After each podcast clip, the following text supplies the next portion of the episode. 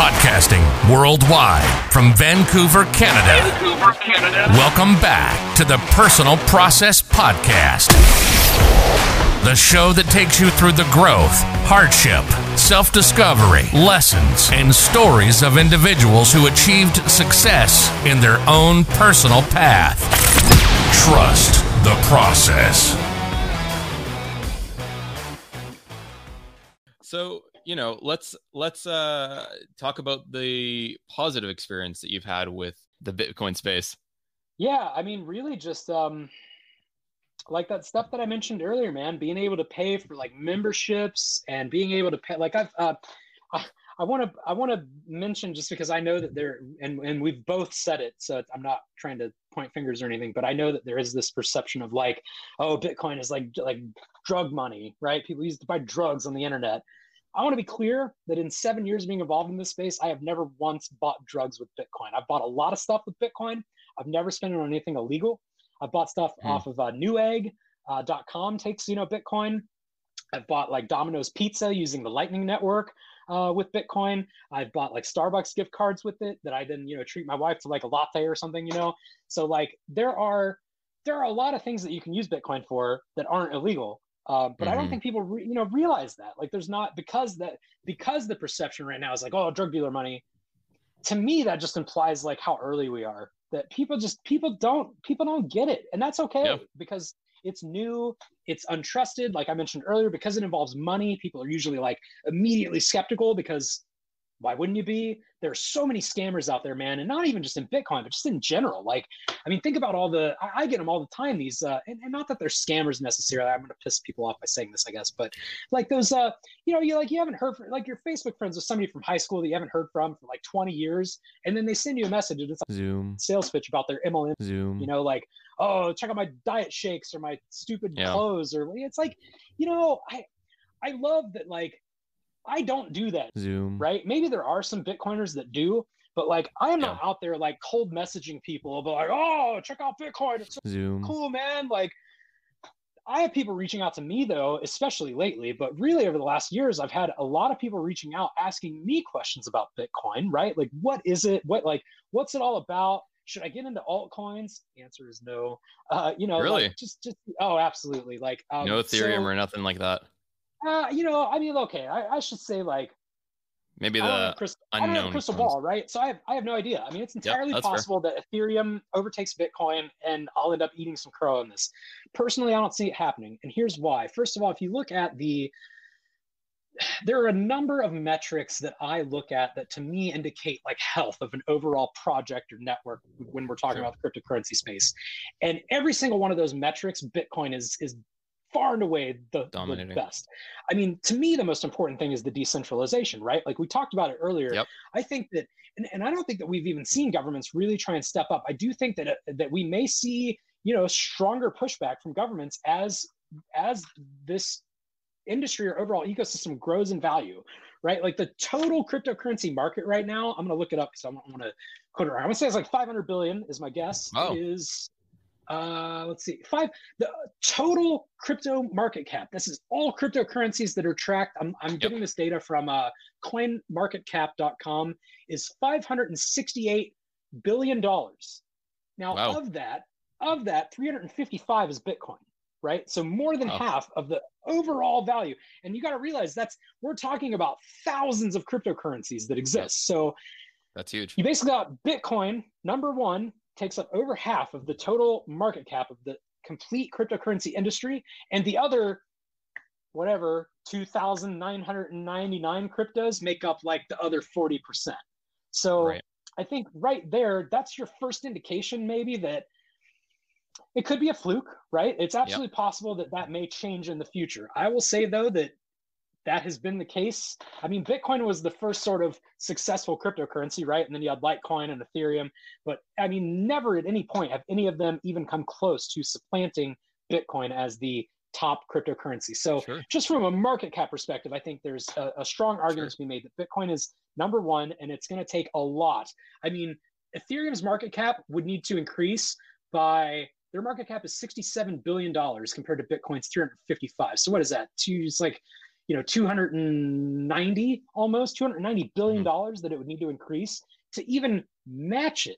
That's not exceed. That's just that that's equity right, Right. so now if we look beyond that uh, if you look at proof of work based cryptocurrencies which is what bitcoin is that's how the mining network is secured. It's called proof of work. And and it, and it just means that like it, it's basically the whole idea behind bitcoin was that the mining process is supposed to kind of emulate um, gold mining, right? Like Right. at the very beginning, it was really easy to mine Bitcoin. Just like in the 1800s, everybody, you know, you could go out to California and probably strike it rich, man. All you got to do is just dig around in a couple of hills and you've Yep. got a bucket of gold. Um, now, though, a hundred years later, it is much harder to mine gold. We're doing it like mining it off of the ocean floor, like that, right? Because all the low hanging fruit, we've already gotten it. Similarly, you know, when Bitcoin was created, the block reward, so like the reward that miners get when they when they Huge. solve a block every 10 minutes was five zero 50 Bitcoin every 10 No minutes was created. 50 Bitcoin. Wow. And every four years, that number cuts in half. So from like 2009 to, it actually was a little under four years the first time. I think it was three. It was like 2009 to 2012. Every 10 minutes, 50 new Bitcoin were created. From 2012 to 2016, 25 were created. Man. From 2016 to 2014, actually, I think there might be another one because I'm pretty sure we're at six and a quarter now. So there must have been another one that I missed somewhere in there. But basically, like it, it sort of mimics that that idea of like as the network progresses, as as it grows, that it becomes more and more, it requires more and more effort to to make less Bitcoin. And so, you know, if you extrapolate that out, I mean, I think within so we're at six and a quarter now. So within within a little over a decade, we'll be under or near like one Bitcoin Yeah. per 10 minutes that's being created. And I don't think that we've even begun to see like the supply shock that that will cause.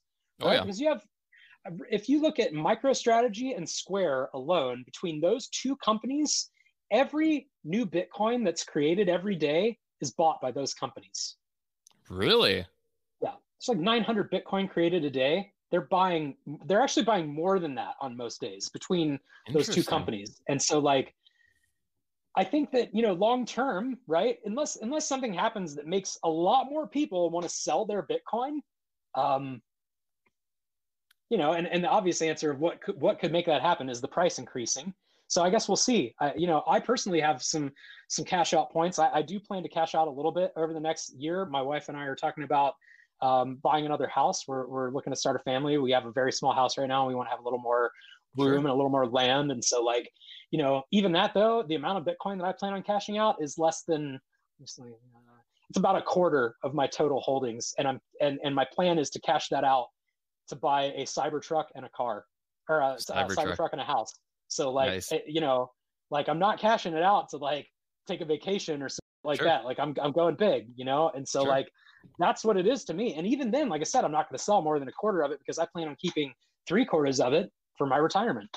Sure. And uh, I actually hope to leave my kid a little bit of Bitcoin someday if I can, you know, because I feel like that'll be hopefully setting them up for a good good start. So Absolutely. No, that's that's huge. I mean, you got you got me fired up to uh, try this Bitcoin thing out too, and you know, it's well, I, I'm definitely happy to answer any questions you have, man. Like I said, like I said earlier, I am I am not an expert. I'm not. Um, Mhm. I'm just a nerd, and I I happen to be really enamored by Bitcoin just for some personal reasons that we talked about earlier. And I've been, you know, I've done a lot of reading about it, and I've watched a lot of videos. I've you know I hesitate to call that stuff research, but like, um, I have Exposure to it. ingested a lot of information. We'll say about Bitcoin. And I, I think that at this point I have a good idea of like what kind of advice to give to other people.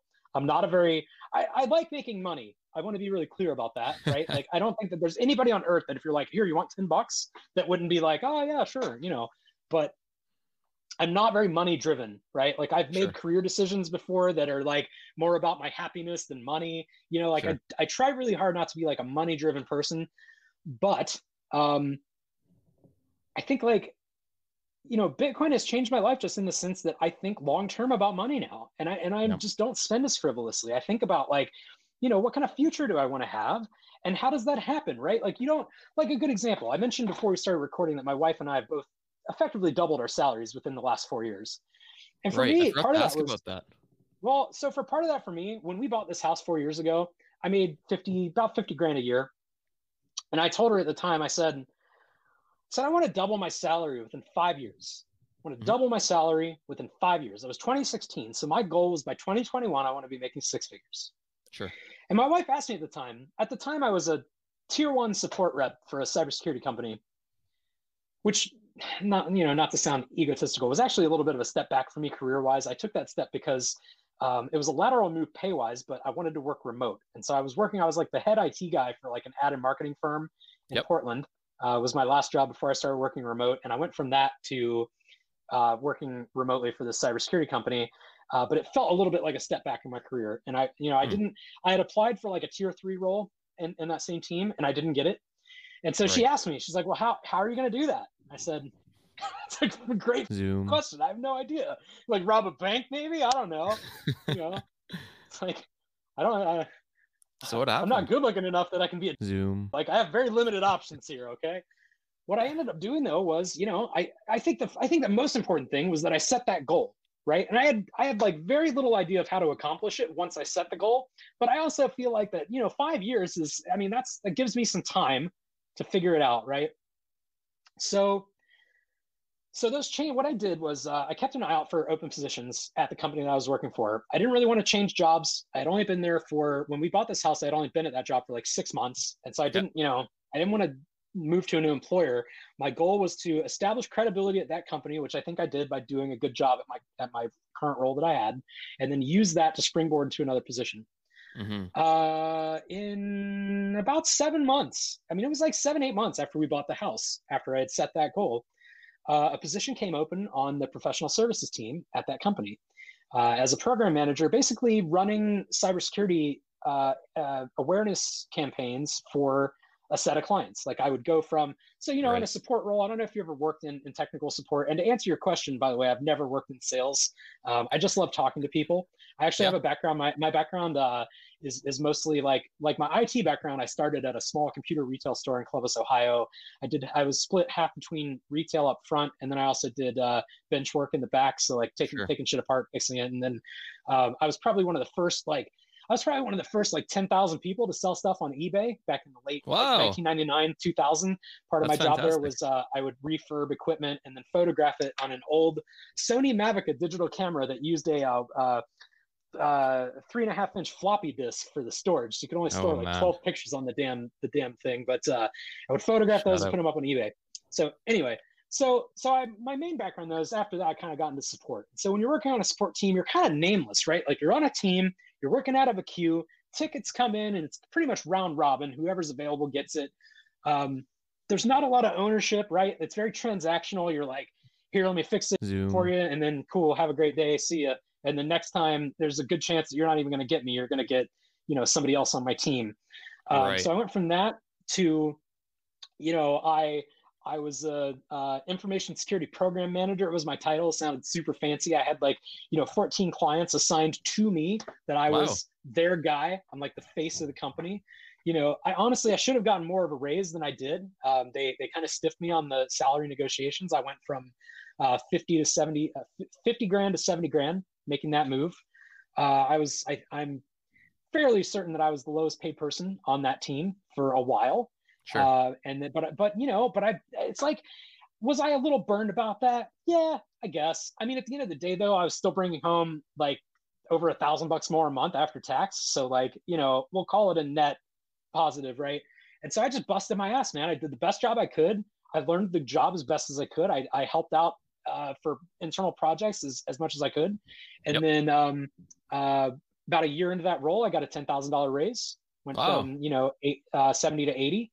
Uh, did, did that for, you know, about, about another six months. There was a round of layoffs at that company that I was not included in. I still had a job there, but you know, kind of the writings on the wall at that point, right? They fired like 20% of their workforce is a, like Wow. a 400, 400 person company. They fired 75 people, something like that. So like Huge. the writing's kind of on the wall at that Wow, point. I started looking for new much. jobs. Found found a job at my current company making Mhm. 95. So I went from 80 to 95. uh, so so I was like almost there, right? And at Yeah. that point, let's see, I started. So I started into, at uh, Degreed in February of 2019. So within a little over three years at that point, I had almost doubled my salary. So we're a little over the halfway mark, Huge. and I'm I'm more than halfway there. And so I was I was stoked, man. But I'm like, how do I? I tried in the negotiations for Degreed. I tried to get them to get go up to 100. Just it's like I mean, like 95, man. Like Come five on. grand more a month. Like, come on. And they just they wouldn't do it, and that's fine. You know, it is what it is. Like I said, was I burned about it? Eh, maybe a little. Go in there, just bust my ass, do my best job. And I actually um, I left before I got a raise because I left to go work for CipherTrace, and I got a raise going from CipherTrace from 95 to 120. It was a significant, probably like Congrats. the biggest raise I've ever gotten in my life, right? And I was stoked. And then six weeks later, I got laid off. Man.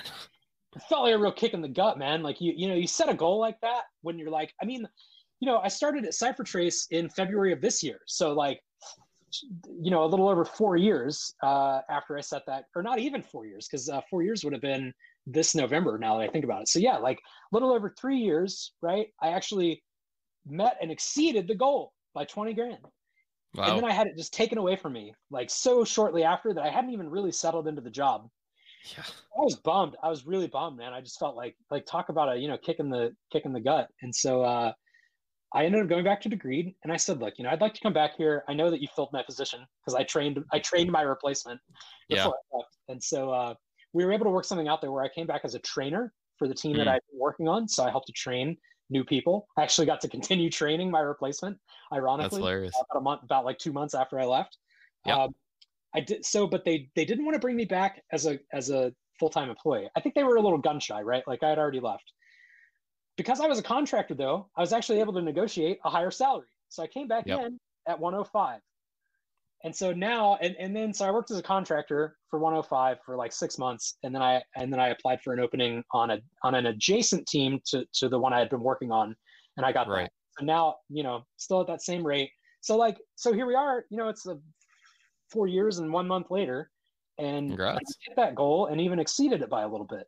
My wife, um, she did something similar. She's basically a director, where before she was, a, she does uh, quality assurance for a food manufacturing company. So she's got like a like a biology background. She has a lot of uh, like certifications for for food safety and that kind of stuff.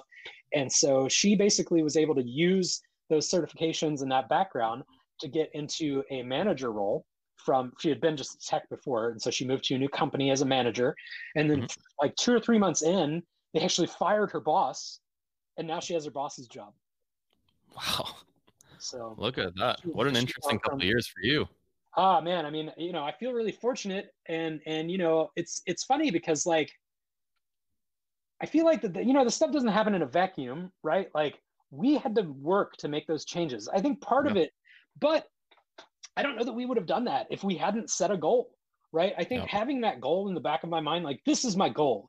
And again i'm not a super money driven person but it's like i just wanted to get to a point where i knew that we could live comfortably and be able to save a little bit of money so that you know i so like my wife my wife grew up in extreme poverty like we were Right. we were like uh, we were like uh, lower middle class i'll say again it's like i had like la gear sneakers and you know Yeah. we lived in an apartment when all of my ki- a bunch of kids i went to school with all lived in like mansions Zoom. so, you know, comparatively, I felt very poor growing up. But when I met my wife, man, and she's telling me about like some of the Zoom. she went through growing up, they didn't have running water. They had the, Wow. you know, she she told me stories about how they would eat rotten food because it was at least something to eat. Yeah. She can't she can't even eat ham now. Like to this day, 20 years later, she can't eat ham because she got forced to eat like like spoiled ham as a Yeah. kid and it made her sick. And she's like, even the smell Yeah. of ham, it just makes me makes me want to retch Nauseous you know and yeah. so like coming from especially her right but but like the I mean, even both of us the backgrounds that that we've come from where you know we have had to struggle for things and we have had to you know we've had to go without i think that it does it makes us both want to provide a better life for our kid. But going back to what you asked me about earlier i think it's also really important to understand like the value of things. I think the reason why that's so important to us is because we've been on the other side of it. And i think the danger there too is like you know you look at these rich kids where they have everything handed to them and and they're just sort of spoiled. So like for me i'm looking forward to you know I want to pay my kids uh, uh, pay my kids allowance in Bitcoin, you know, to kind of teach them the idea that like I don't know. I personally believe that Bitcoin will continue to appreciate in value, right? Like there's only so many of them, and as more money comes in, I mean, yep. that's, that's like the most supply and demand. You could not ask for a more basic example of supply and demand, right? Like, and yep. and so I guess it's arguable as to whether or not the demand will increase, but I personally think that there are clear indications that it is. And so the idea is that you know, what is it that they say right now that you need to need to have like a couple million socked away for retirement so that you can just live off the interest kind of thing is what they what they mm-hmm. recommend bitcoin doesn't get interest right but it does it, it can value. increase in value and so it's like I, I think it'd be cool to be able to give my kids something that you know that if they hang on to it would increase in value over time um, hopefully and make make their lives a little easier so that they i'm sure that they'll have struggles right we all have struggles my goal yeah. though is to make sure that my kid doesn't have the same kinds of struggles that i had yeah. And I, I think that's very admirable of you, Dan. You know, you went through hardship in your life that a lot of people can't even imagine. Right. And you've used that experience of, you know, like going through these hardships and you want a better life for your children. You know, it's, uh, and it's not just that you don't want to just give them money. You, it's, what's that example? You know, like you can teach someone to fish and give them food for their life, or you can give someone, a couple awesome smoked salmons and you know smoked salmon shout out canada we love it but uh you know you gotta you gotta think long term and it's not just the money that you're giving them you're teaching them how to use their money and whether or not they continue with bitcoin which I'm, i think I, I can appreciate that you want them to they'll at least know how to do it they'll change their understanding of thinking and honestly dare i say it that can change a life permanently and i think that's just a fantastic thing that you're doing um, yeah, no, hundred percent. I mean, uh, good. I was gonna say I'll shout it out, even though by the time this airs, I know you mentioned that this will air in early January. This this class this session will be over by then. But yeah. uh, Saturday, this Saturday on the twelfth, I'm actually hosting my first Bitcoin 101 informational session. It's a 45 minute uh, Zoom call where um, I basically plan to spend about 25 minutes uh, with a presentation talking about sort of at a high level overview, what is Bitcoin, right? Because I could spend mm. the entire time talking about just that. But really, we're just going to talk about a high level overview of like, what is Bitcoin? Why mm-hmm. should you care about it, right? Like, what's the what's the big deal? You know, uh, how do you get some? And then once you have some, how do you secure it, right? So that you yeah. don't lose all your money. Um, those so like like I mentioned, I've had a lot of people reach out to me about Bitcoin right some some close friends um some people that i haven't talked to for a long time like i've yep. had a couple of people that are like like classmates from high school and i graduated in 1999 so i mean there's some of those people that i have i have barely spoken with for 20 years oh. um, and they're reaching out to me hey i see that you're into bitcoin I have questions. You know, I had a guy reach out to me the other day. I don't even, you know, it's weird. I, it's like, uh, I think he sent me a friend request on Facebook and I added him just because of our mutual friends. And I, I could tell that we went to high school together, but I didn't even recognize him. Um, he graduated like a year before me. And mm-hmm. he said, uh, he said, Hey, you know, I, I wanted to ask you about this because, um, because let me, let me find it here. He said like, I'm just going to paraphrase it. He basically just said, like, look, you know, I want to start a savings account for my kid. He has a young child. I yep. want to start a savings account for my kid. And my bank savings account only offers a 0.05%, 0.05% interest. And he's like, which I just, nothing. which, which by the way, that doesn't even beat inflation. Like it doesn't even come close to beating inflation. I think inflation targets are like 2%, 2% a year. Yeah.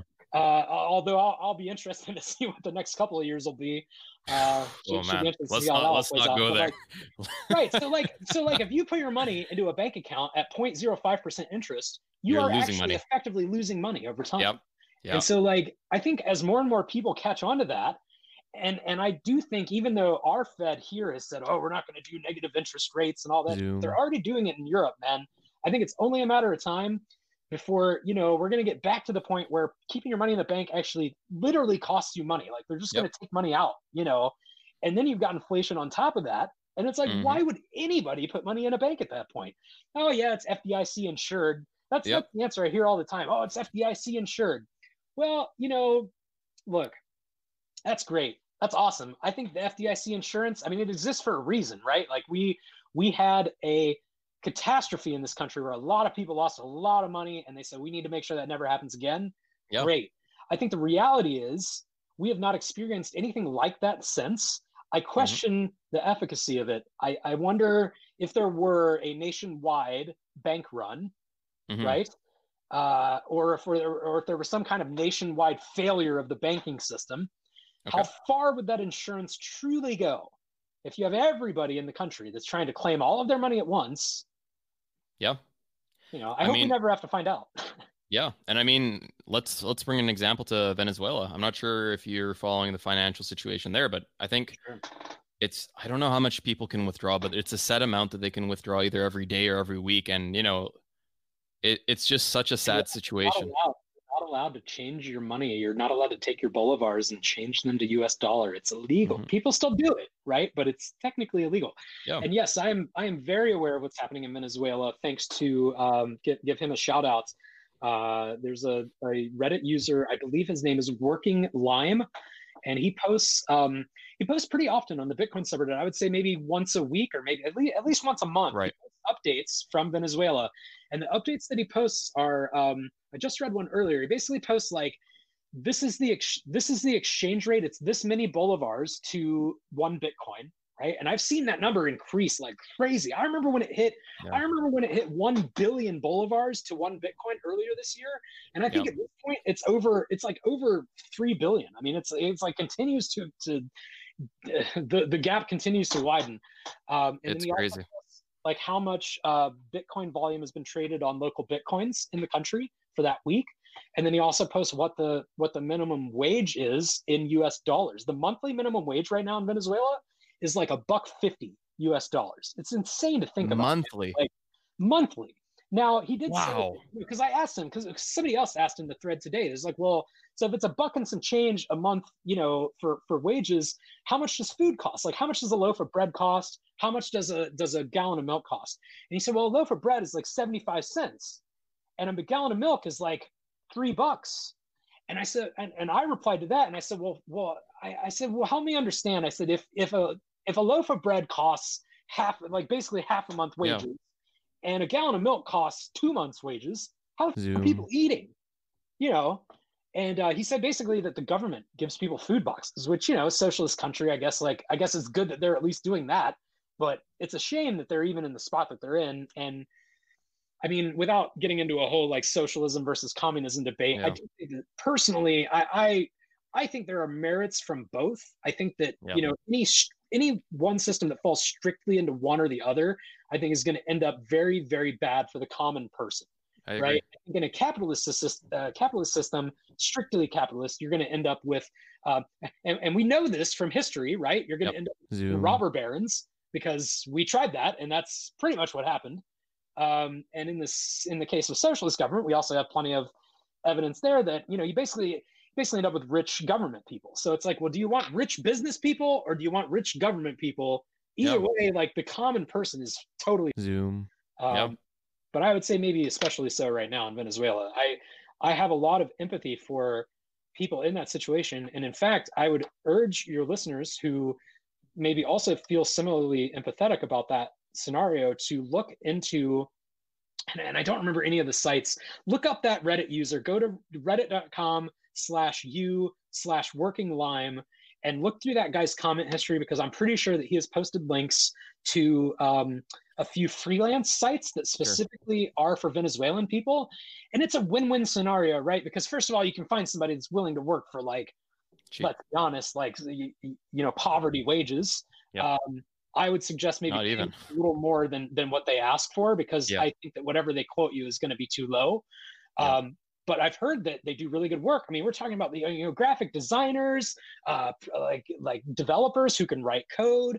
And granted, yeah. there might be a, a, translation issue, but there's uh, actually a couple of people that I think that he named by username that are like this guy this guy does this and he's got good English skills. You know, like there are people out there who are willing to work for their living, right? Like, because that's the thing is like I started to look at like, well, how can I donate money to Venezuela? You know, people like to people in Venezuela. And unfortunately, like many charities, you run into an issue where you know a lot of charities are top heavy. The money that you donate yep. to them, you're lucky if like a, out of every dollar, you're lucky if a dime actually makes it to where you want it to go.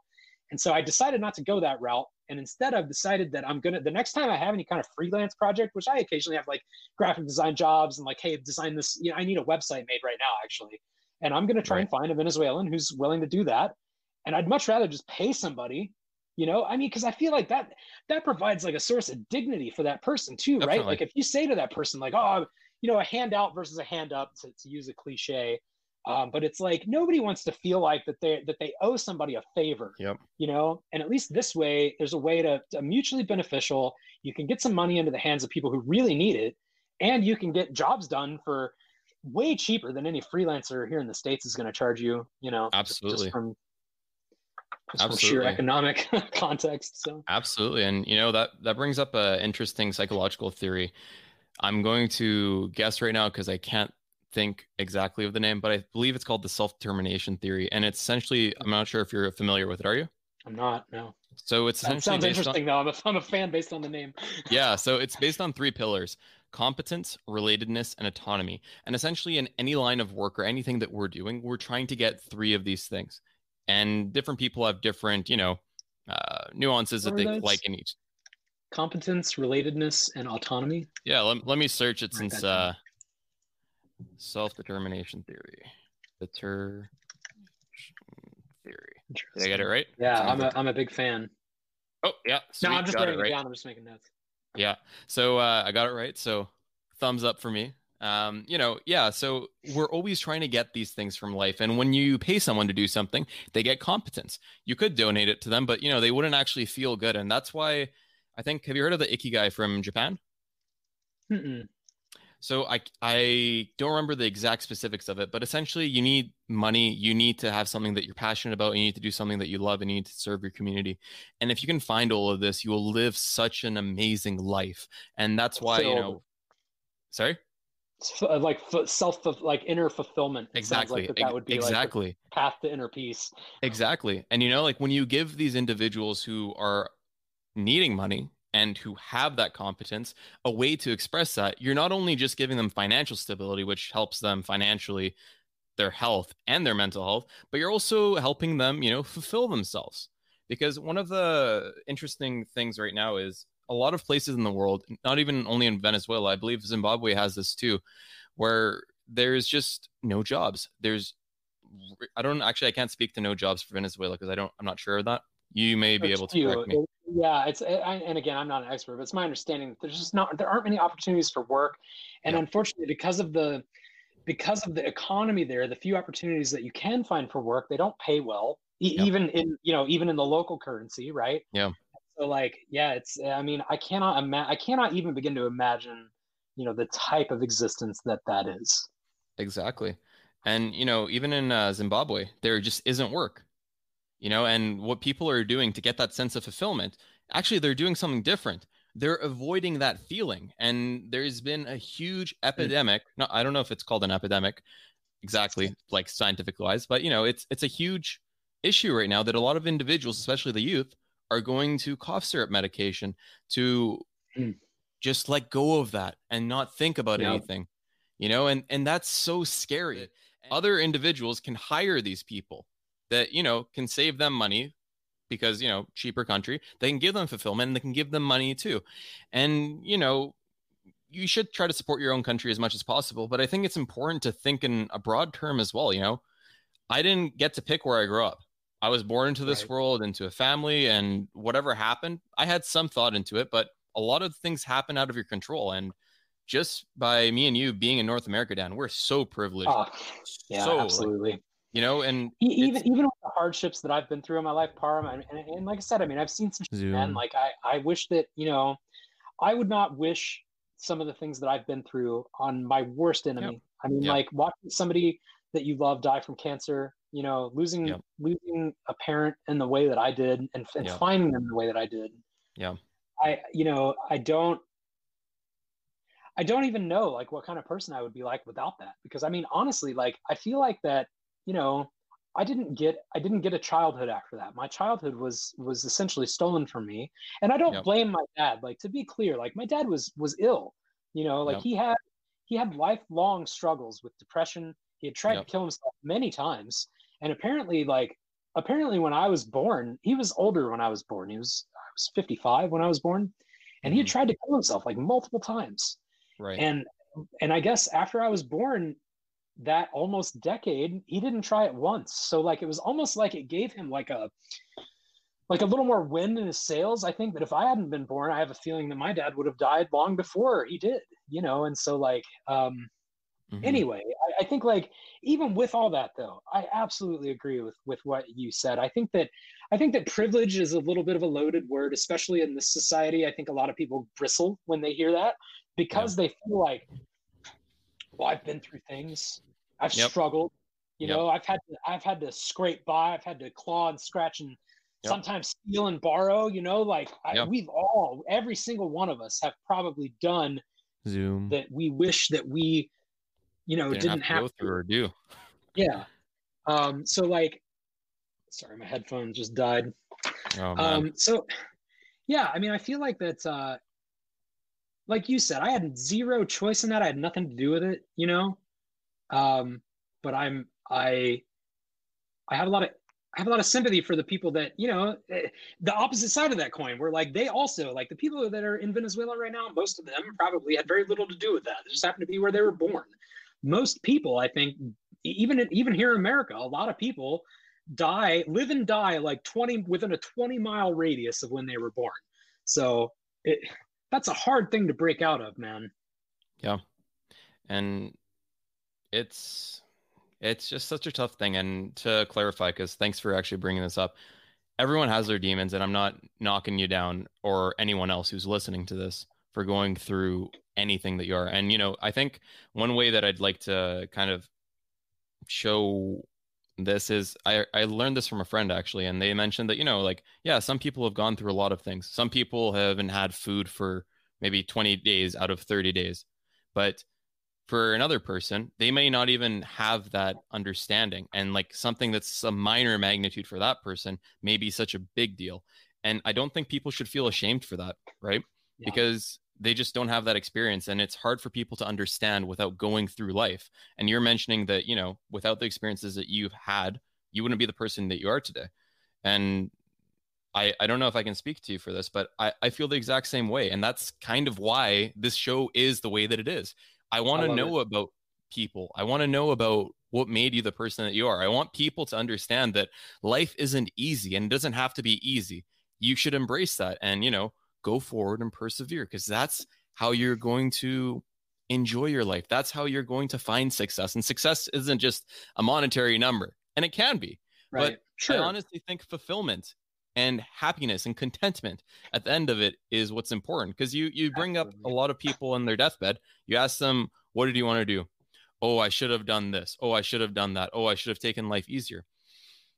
You know, just do what you want to do, what you're passionate about, go forward with it. And you know, Dan, for you, I think one of the passions that you have, if it's fair to say, is Bitcoin and the advocacy for it, right? You know? Yeah. And I appreciate that. actually y- can i can i can i clarify on that Please. i think i think that if anything i am most passionate about financial freedom huge but bitcoin led you to is it. by far the best vehicle for that that i personally have found Sure. and so maybe maybe a better one will come along. And if that ever happens i will reevaluate my support of bitcoin. I may i might you know might potentially switch to a new team if something better does come along. Um Yeah. to me the something better I, I i have a hard time envisioning what that would be. Yeah. you know the um one and and you know one thing i want to mention because i know we're I, I don't know how much time you have. I honestly have all day but i'm sure you don't. Um although my wife probably wants some help putting up christmas lights later uh Okay. you know we didn't even get to some of the things that i wanted to talk about man because in my life because i know that you're big on like like personal process right and like Yeah. like i guess you could probably call it self-improvement too right Yeah, definitely. um, so like some of the things that, that I've done in my life, man, and, and I'll get to the process that I used to to do all of these things because really I think if we're talking at a high level, it's the same sort of like loose framework just applied to different scenarios. So the What's things that that I've been able to change or improve in my life, uh, I used to have just nasty, bloody fingernails, man. Pretty much my whole life as a kid, I used to. I had a lot of anxiety. If you can imagine, maybe some of the things that I went through, I, I had a lot of just like nervous energy and I would like chew on my fingernails and they'd just be like jagged and bleeding yeah, yeah. and just Zoom. nasty. And uh, when I was about 24, I decided that I, uh, like 24, 25, I decided that I didn't want to do that anymore. Right. And it took me a few years to get to this point. But what I did, so so the first thing I did, right, when we talk about like the framework, um, sure. the first thing I did was set a goal. I said, I don't want to chew my fingernails anymore. I don't like this about myself. I want yeah. to change it. I've I feel like that one danger of rut that a lot of people fall into is, well, this is just how I am. Mm. I'm just mm. this way. I'm just this kind of person. I chew my fingernails. That's just how I am. We are what we make ourselves to be. Like I think right. that, the, you know, it, it is there is almost zero argument that like one of human beings like key traits that have allowed us the evolutionary advantage to to sort of rise to the position that we are in is our adaptability and so yep. like none of us are just that way none of us yep. that's not just how we are like you can change yourself if you want to and i think a really important part of that is is setting a goal as like a 1st mm-hmm. step. So Huge. goal stop chewing my fingernails. So again at the very beginning i'm just like well how do i accomplish that goal? And i started trying to think like i'm a problem solver right? And and part of my job with a support background my career has really been centered around finding we'll say like um, creative solutions or workarounds to problems. And so i applied that same kind of thought process to how do i stop chewing my fingernails and a couple of things that i identified so first of all i chew my fingernails when i'm bored mm. I chew my hmm. fingernails and I also chew my fingernails when they get too long. And so, what can I do instead? Well, for me, I tend to wear pocket pocket t-shirts. Like if, if I'm wearing a, just a t-shirt, it's usually got a pocket. If I'm wearing a graphic tee, I usually have a shirt over it that has a pocket. And if I don't, I've got jeans on that pocket. So what I started doing was I bought a pair of nail clippers, a second like a second pair of nail clippers. So I have my nail clippers at home, and then I always had a pair with me. And for like two Zoom. years, man. Every time that I would catch myself chewing my fingernails, which, by the way, especially in the beginning, was very often. And I think that's another, maybe we'll call it a corollary to that first step in the framework, right? So set a goal, and then you need to understand, you set a goal with the understanding that you're going to fail. Like you are not going to hit that goal immediately. And if you are, if you're if you're setting goals and you're hitting them right away, then you need to be setting harder goals for yourself you know, mm-hmm. or or at least like, yep. or at the very least that those easy goals need to be like a, a list of multiple easy goals so that yep. you can just ding ding ding write down them, and then when you're oh, at the end, you're like, I've I've actually accomplished something. Dan, so so Dan, I, I gotta stop you here, man. Like yeah, there's yeah. just so much things to talk about. You know, like yeah, yeah. First of all, we're talking about goals. Goal setting is absolutely important, and then you're talking about smaller goals in between. Now, the interesting thing is when you combine these two things, you are way more likely to do something. So just the fact that you talked about that, that's incredible. The next thing that you talked about, which I really appreciated, Dan, was the fact that you're like, okay, let's break it down. Why do I do this? And that is so important because, you know, in life, when we go through stressful events, especially at first, when we're young, especially, and we don't know how to cope with it, we do something. For some individuals, I think the classic example is you go through a hardship, you open up that jack and you you bring it down and I'm not just yeah. using that, it can be any alcoholic beverage or substance. Sure. And sure. that becomes a cue. You're feeling literally becomes acute. And those two parts of your brain, the emotional side, when you have that feeling, and pretty much a memory of going into that, kind of become linked and they become coupled. So you have yeah. to avoid it. And there's been certain studies where they showed that, you know, if you used to be a former smoker and you just hang out with the people you used to smoke, you're more likely to do it. So you need to move out of the environment completely. And what you're we'll mentioning, Dan, we'll get to that one in a minute. oh man, you know, and you know what you're mentioning, Dan, is like you realize that hey, when my nails are long, I'm more likely to do it. When I'm feeling a little bit anxious, I'm more likely to do it. So you cut them, you put a nail clipper, you changed your environment. You know, these are huge points, and it, it it's not just applicable to this; it's, expl- it's applicable to life. It's applicable it's a framework, to right? It's a framework, yeah. And you know, I just wanted to add that because I wanted to expand on it. That's a really big thing that I do in my own life too. So please go ahead. Actually, uh, maybe instead of framework, we can call it a personal process. There you go. Hey, I like that. I like that. hey, it's like when they use the title of the movie, like in the movie. um, so yeah and, and and you know i want to be clear too i'm not knocking small goals i think that you know it's it's fine to set big goals it's fine to set a small goal i do think it's important though that if you're going to set a small and easily achievable goal it needs to be part of a like multiple steps right because like mm-hmm. otherwise what's the point otherwise you're just patting yourself on the back for for just nothing and and yep. like I think we all already get enough like participation trophies these days as it is. You know, like we're we're talking about like changing your life, man, like changing, making your life better. Those kinds of goals, if, if it just happened and if it was just easy for, for people to do that, everybody would would have better lives, right? We'd all be rich and thin and good looking, you know, like, but that's just not how it is. Like, if, yeah. if it were that easy, everybody would do it. Um, so, so for me, it's like, yeah, set the goal, know that you're going to fail, find out why you're doing the things. I think understanding why things are happening is an important part to changing them. Um, mm. And so for me, uh, it took me about two years, but I successfully quit chewing my fingernails. My fingernails now are, you know, they're not bloody, they're not jagged, they're pretty. I do keep them pretty short, uh, mainly because I play guitar, but also because it's hard to it's hard to chew on something that's not there. But I gotta say, I do not remember the last time that I caught myself chewing my my fingernail. There are some times where I'll chew like uh, if I got like a like a little skin around yeah. or something, you know. Yeah. But it, it completely changed my life. That's a billion dollar industry, by the way. Quitting to quitting chew your nails. They they make like little uh they make like little nail polishes and stuff that you can do. There's like all kinds of like uh, you know people. There are some people that go through like hypnosis so that they can stop chewing their fingernails. It can be done though. It's it, um. I found this out later but mm-hmm. my the, the the sort of process approach that I took for this is very similar to um, what is I, I, think anyway. I'm not a big expert on this stuff, but it's very similar to like mindfulness in a lot of ways, right? Meditation. It's just being being aware of like and and don't don't be mad at yourself right because again you set the goal knowing that you're gonna fail it at least a few times and so yeah. every time you fail it instead of saying like oh you Zoom, an idiot you Zoom. up again like what a what a worthless piece of Zoom. you are like yep. aren't you just zoom. up you know you just say, yep, yep all right, I expected this. I knew this was going to happen. And now I've identified it and we're right back on track, right? And in my case, in the case of the fingernails, it was I'd be mid chewing them and I'd be like, oh, I'm chewing my fingernails. And so I would literally, I would just stop, grab the clippers and just clip the rest of my nails, file yeah. the ones that I had chewed on, and then put them back in my pocket and go about my day.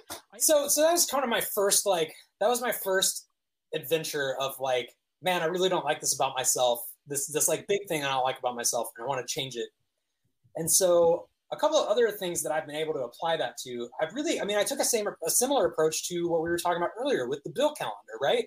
Yep. Man, my credit is Zoom. Well, why is my credit Zoom? Well, I'm not very good at remembering to pay my bills. I don't have a good memory. You know, that kind of stuff just isn't on my radar. So what can I do? Well, I'm not a big calendar guy. So at first, I actually tried using like a like a planner. Like I like I had a like a physical planner yep. write down. I'm terrible at that, man. I can't do it yep. for anything. I can't do it for journaling. I can't do it for. I'm, I'm just an internet guy. First of all, I can't even write more than like a page of text before my hand cramps up. I can sit yep. and type all day long. You ask me to write, and it's just no. It, I would much rather type it. So I thought, okay, well, I use Gmail all the time. I'm in Gmail every day. I've had it since like 2004. It's a huge part of my life. You know, I'm in yeah. there all the time. I don't use Google Calendar though, but yeah, I, I, maybe I could. We'll try it. So, in addition to, I always have my Gmail tab open, right? In addition to that, I would then always have a Google Calendar tab open as well. Mm. And hey, turns out that actually works. And again, like it was a process at the very beginning. I there were there were plenty of bills that I are that I missed, right? Yeah. Fortunately, my credit was already Zoom. So it's like that, you know, I don't know that it could have been any worse unless I had filed bankruptcy. I think it was about as yep. bad as it could get you know, without just straight up going bankrupt. And so yeah. uh, that that that made it easier to not beat Huge. myself up too much. You know. Huge. Yeah. And, uh, and here we are now, ten years later, where I, you know, like I said, I my credit score is a little lower than my wife's, but for folks in my age group, I have higher credit score than like 95% of people my age. And it Congrats. is 100%. Thank you. It is 100% because I used this same process to say, I don't want to have Zoom. credit anymore. Exactly. You know, I want to buy a house someday. There's nobody yep. that's going to give me a damn mortgage right now with a you know 580 credit score. Yeah. You know. Um, and, and that's kind of you know what I was mentioning. Like this is applicable in every aspect of life, every single aspect, relationships. You know. You mentioned smoking. I was a pack a day smoker for like 14, 13, 14 years, man. I started, uh, I had, you know, I was like, you know, you get like the teenage rebellion or whatever. I had smoked a few cigarettes, like here and mm. there, probably from the ages of like 13 to 19, but I wasn't a serious smoker. Starting at the age of 19, though, uh, I, I was a pack a day smoker for like, wow. from like nine, probably about the year 2000 till about 2013.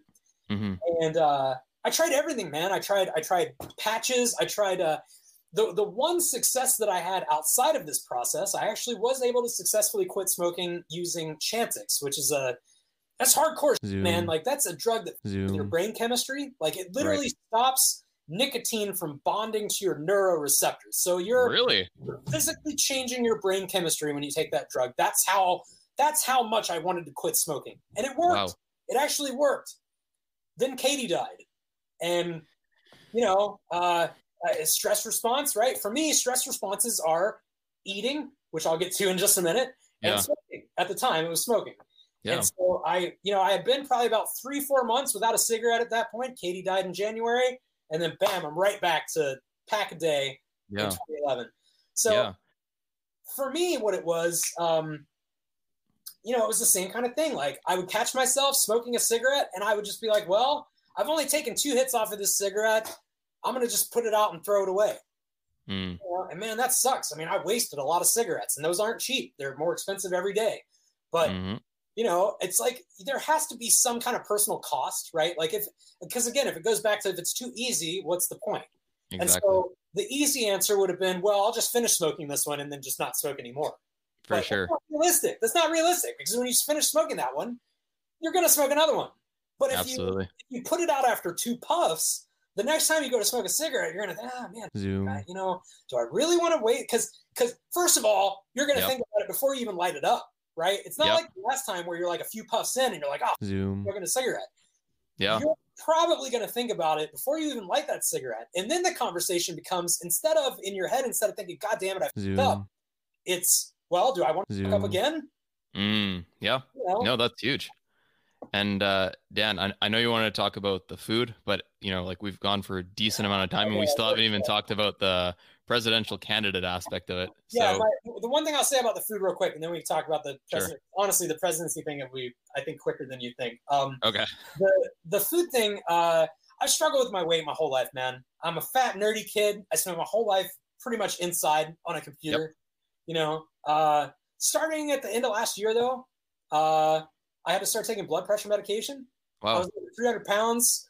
I was I was getting ready for uh, I was getting ready for a work meeting with uh, one of my biggest clients. They're like an aerospace uh, company in Seattle. I'm sure you probably could guess.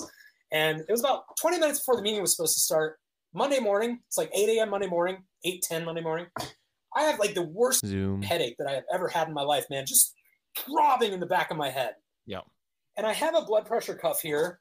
Yep. I, I had kind of high blood pressure, uh, like it was like borderline. And so my, my doc said, buy a blood pressure cuff, check your blood pressure every so often.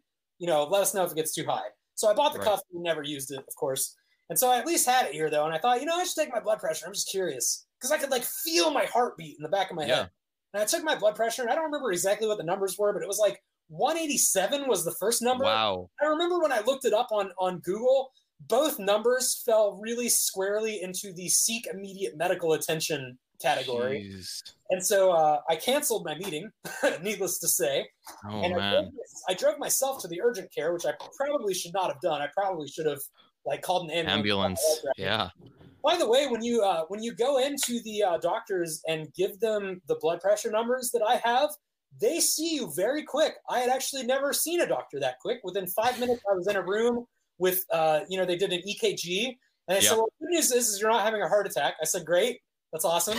Said the bad news is, is, that you're super fat and and you're gonna die if you don't, you know, do something. I mean, they were a little nicer than that, but that was like the takeaway. Sure. Um, so, and in uh, in January, I I honestly, stupidly, I didn't really do anything immediately after. This was like September, October. They gave me blood pressure medication. I was like, sweet pills, I'll just take those. So I didn't change anything. I kept eating like Zoom. I didn't do any exercise, and I just took those pills twice a day, and around January, I realized that that probably wasn't like a sustainable model for you yeah. know long term life, and uh, So starting in January, I, I said, okay, I'm going to start eating better. And I so I started a low carb diet in January. I was 317 pounds when I started that diet. Uh, and uh, long story short, I started the diet in January, and then starting around April, I started actually like leaving the house. I've never been a big outdoors guy, but I started taking walks. Started taking Mm. hikes. I so like on Sundays, I'll try and go on like a longer hike, and then during the week, I try and take take like a shorter walk every day. I walk at least a mile, about about at least a mile every day, sometimes Huge. more. You know, and I'm eating way better. I weigh. I still have a lot to lose, man. I, I'd like to lose probably another 50 pounds from here, but Yep. I weigh 250 pounds now. I've lost almost 70 pounds since January, just just from making those changes. And it's it's the it's the longest I've ever stuck with a diet, and it's the most weight I've ever lost on a diet. And so again, I've had plenty of times because, like I said earlier, it's a lifelong thing that I've struggled with stress eating, and uh, I, I think it stems from my dad didn't let me eat sweets when I was a kid, and, Mhm. and after he died, my mom. It's not that she didn't care, but my mom has also struggled with her weight most of her life. Yeah. She had to get gastric bypass surgery a few years ago, and she's finally Right. now, but it took her surgery to do it. And so uh, for me, it was like, you know, I just identified that, like, man, sweets are a killer for me. I love sweets. I've totally gone through like a half gallon of ice cream in one sitting, like more than once in my life. It's not healthy, you know? And so, Yeah. again, you set the goal. I want to be healthier and then identify like what's what has been what has been my roadblock to hitting that goal before. Why have my Yeah. previous diets failed? You know, and my previous diets failed because I did not I did not do a good job of allowing myself to cheat. I would just say, well, this is my diet. I'm sticking to it. I'm eating salads all the time or whatever, you know, whatever the diet was, right? Now I give myself four cheat meals a month where I can just eat whatever. I want, man. I can eat a pizza. I can go eat a hoagie sandwich. I can eat a big bowl of pasta, like Yeah. four bowls of cereal, like whatever Zoom. I've Yeah. been craving. I can Yeah. you can't normally eat. I can go eat. Yeah. And, you know, that's kind of one It's thing that huge. it's huge. But, you know, like, I want to break it down bare bones. You don't need to do something drastic to, you know, change your weight or I'm change your life. by any means. To be clear, I eat bacon Right. and eggs and steak and chicken and like Yeah. you know But- salads too. But like, Sure. ugh, I, I don't but- feel hungry. Yeah, you know, but like the thing is like you do something that you want to do and I think that's super important. You know, a lot of people can tell you, "Oh, you need to do XYZ." But if XYZ doesn't work for you, it's not going to work for you and you are going to fail. That's going to make you feel bad and you know, you're not going to go forward. But Yeah. even daily walks, even, you know, just structuring your day in a way that you see fit. That's how you should go through life. And Jordan Peterson says that too, you know, like literally talk to yourself like a crazy person. He's like, you know, like argue with yourself. What would make me feel good today? Like, could I work for two hours and then maybe take a 30 minute break and then maybe do two more hours? And, you know, he's like, like you mentioned, even if you don't hit the calendar, even if you hit 10% of the calendar, that's more than you would have hit without making that calendar. So you should be Dude, happy about walk one mile a week. That is one mile more a week than I was walking a year Exactly. ago. Like it, it's it's such a low bar. Like you can step over Exactly. it. You don't have to jump. It's exactly and and you know it, it, it it's a compounding effect because then you increase your confidence you increase your self-efficacy with it which is essentially your belief to do more things you get I more inspired about life I feel amazing. Like I can do it. I, remember the first walk that we took, and this was on flat ground, by the way. Yep. We walked three miles. This was in April, and I remember that my legs hurt for like five days afterward. They hurt so Yeah. much for so long that as we were approaching the next weekend when we were supposed to do it again, I was like, I'm not going to do it. Like Friday of that week, I'm like, I am not walking on Sunday. yeah woke up on Saturday, my legs felt better. I said, Okay, let's try it. So anyway, long story short, man, I can do like a, I can do twice that amount now. I can do a six mile hike with elevation, and my legs hurt for like a day. You know, Good the for you. human body is amazing, man. Like It just and, and and you know, you talk about personal process. I think like for me personally, I what has been the most successful is just like just that tenacity. Like Mhm. don't give up. You have that goal. You go into the goal knowing that you're going to fail a few times along the way. hmm It's not going to be an easy process. It took me an entire lifetime to get this fat, so I'm not going to get skinny in like five days or 6 Mhm. months or even a year, or even two years. It's this is probably like a multi-year process, man. I'm hoping to hit my goal weight sometime around like 2022 or 23. You know, like huge because it has to be that way. Otherwise, if I lost 100 pounds in six months, I can guarantee that I'm going to gain that all back and then some. And I know that because I've done that kind of shit before. Yep. You know, it doesn't work long term. It doesn't. And you know, even losing that much weight in a short period of time, it can actually cause your metabolic rate to come down as well. So yeah. essentially, even in your sleep, you're losing less energy. So it's like right. it's like passive income, right? Like you're you're you're gaining all or you're losing your weight at a fast pace, similar to gaining a lot of money fast. But then your interest rate goes from I don't know, like let's say five percent to 0.005. So it's like, eh, you're you're gaining yeah. more money, but you're not doing it easily. Yeah. And you know, sustainable actions like that are just huge. So yeah, you know, I think it's just a fantastic thing that you mentioned there, and you know, just a lot of value just in this one simple conversation.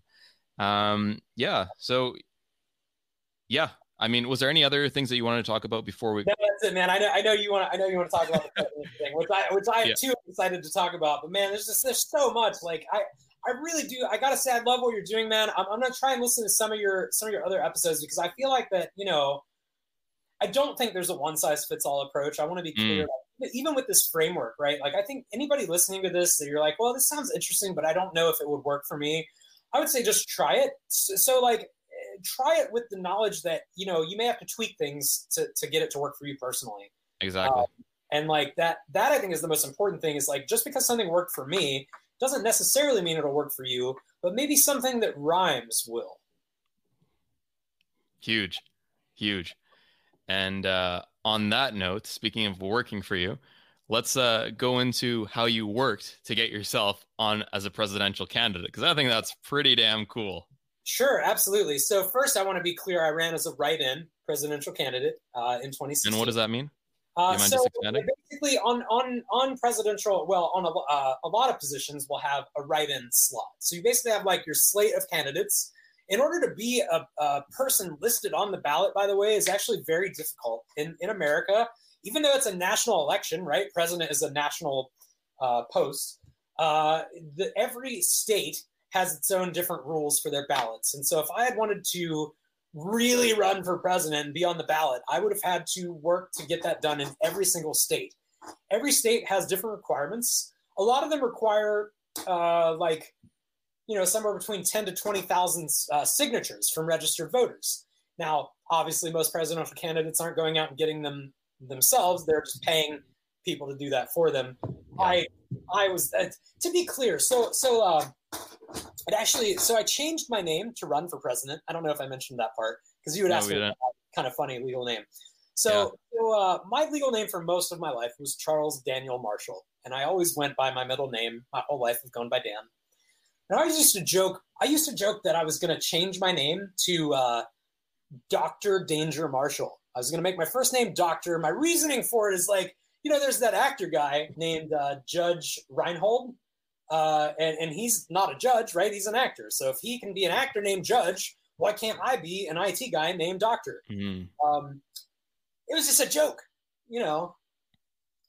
Uh, oh, sorry, hold on. Um, so so I kind of just joked about that for probably like probably a good 15 years. I've been joking about that for a long time of like, oh, haha, I'm gonna do this.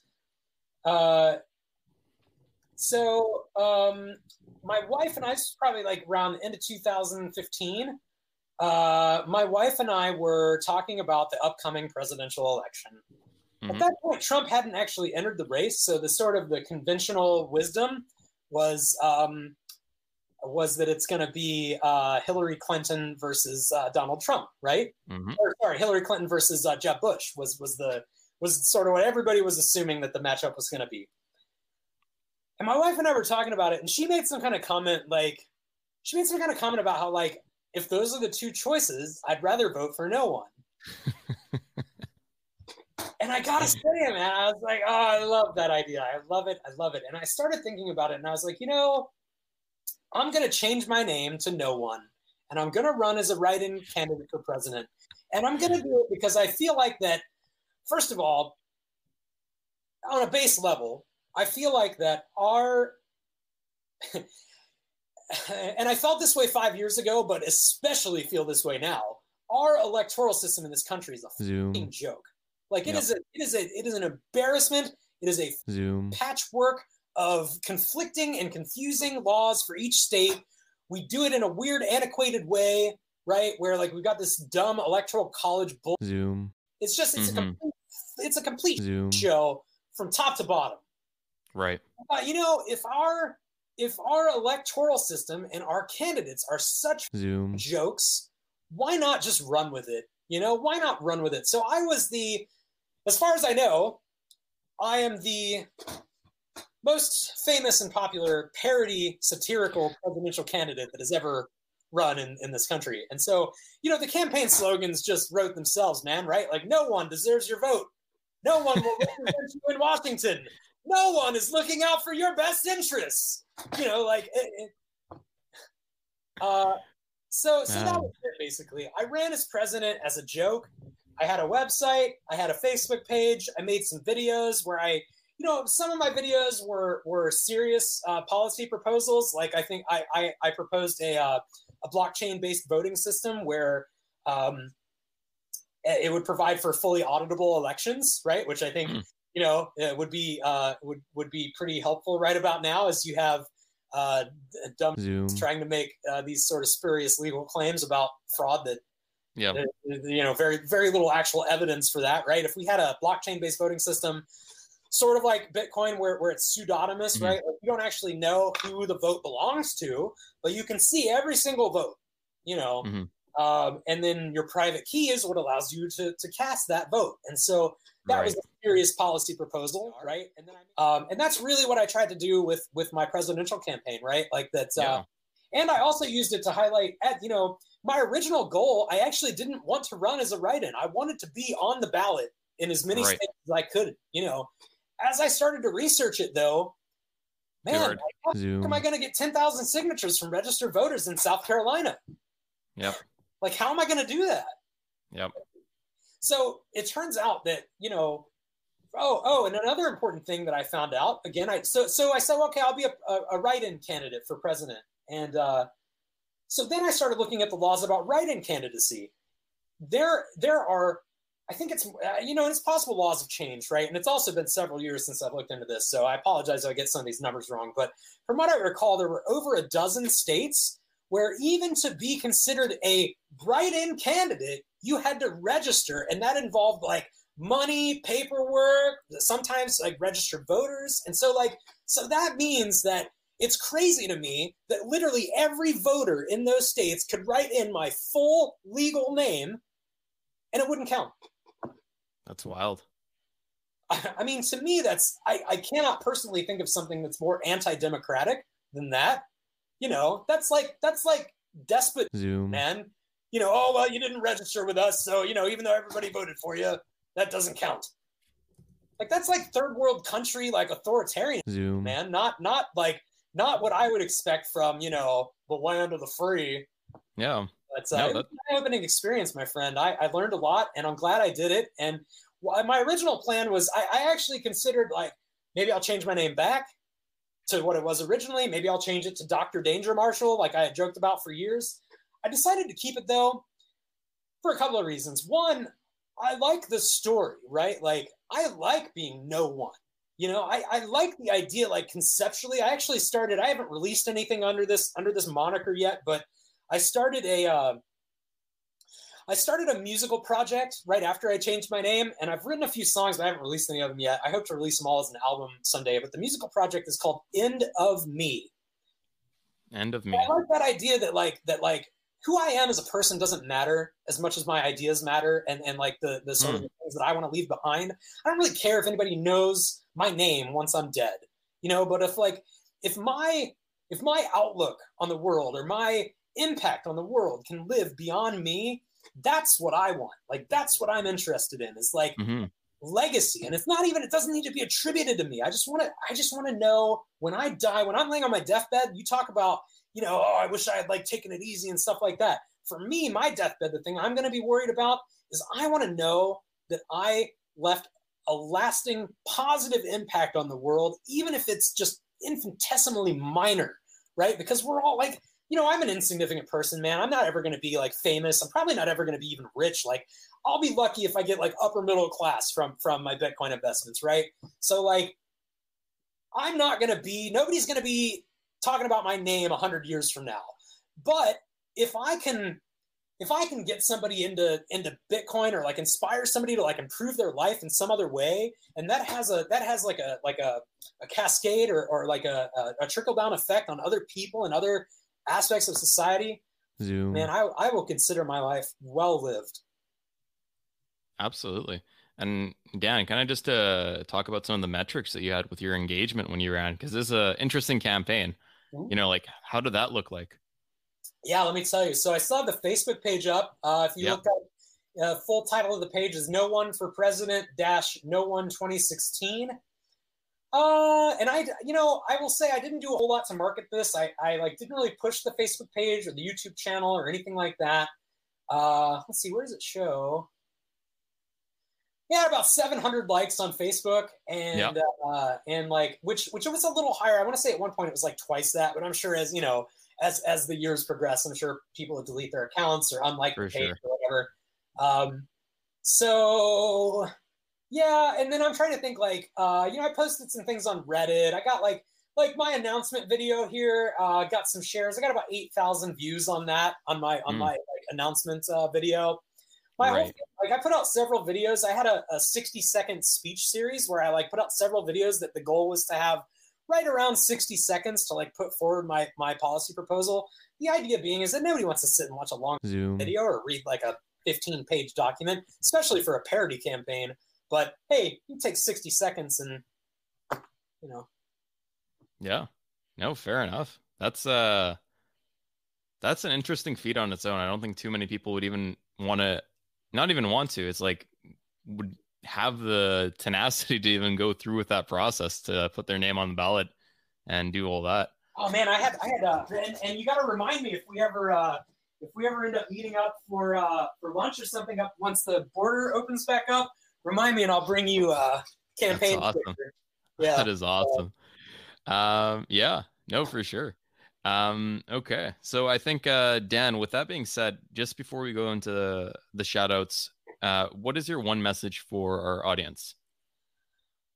I think within the context of this discussion, as far as personal process, the one takeaway is is just don't give up. Don't stop. Don't let yourself be the stumbling block that stops you from reaching your goal. Because that, in my experience, that is usually what it is, at least for Mm. me.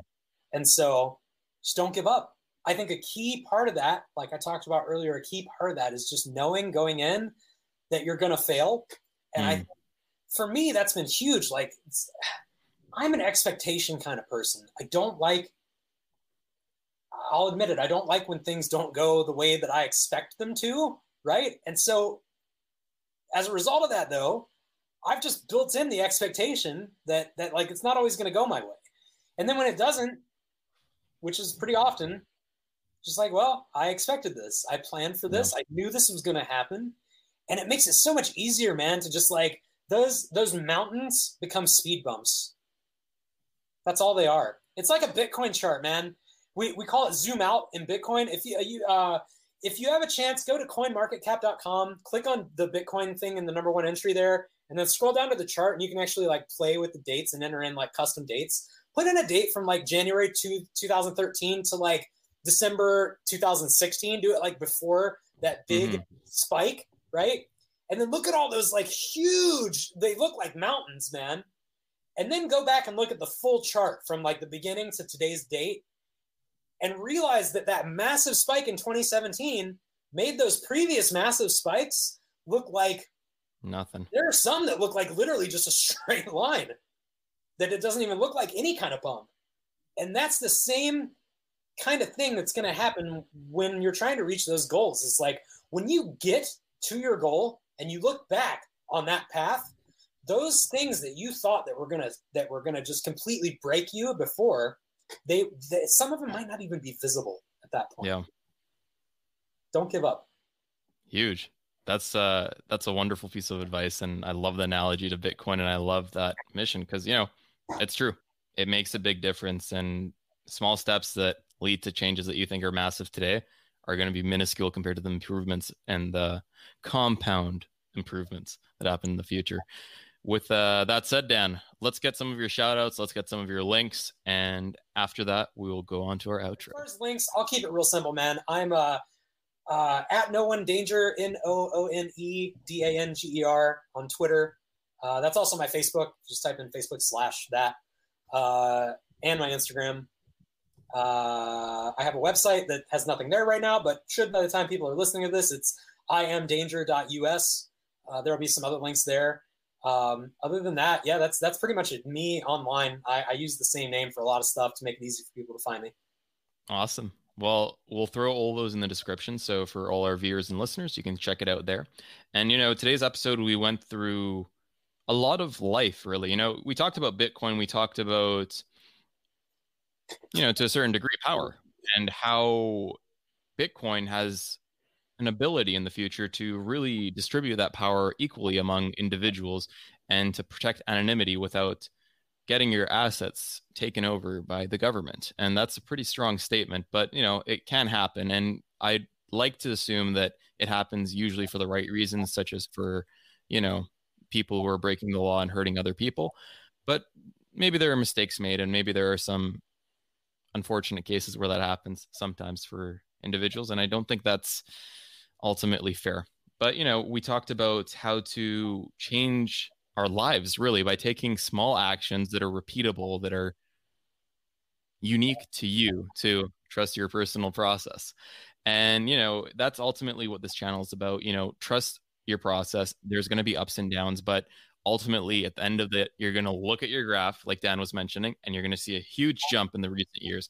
And then your minute jumps when you first started. The ups and downs are going to seem small. And that's what i want you guys to take away. That's what i think dan really appreciates too. And you know with that being said thank you for visiting another episode of the personal process podcast. Hey everyone. Parham back after another amazing episode with another amazing guest. We hope we added value into your life so you could take the tips from this episode and fuel your process forward. If you enjoyed our episode today and think other friends or family members may also appreciate the lessons that our podcast brings, be sure to share us with them. Subscribe and rate our show so we know how we did. And always remember trust the process.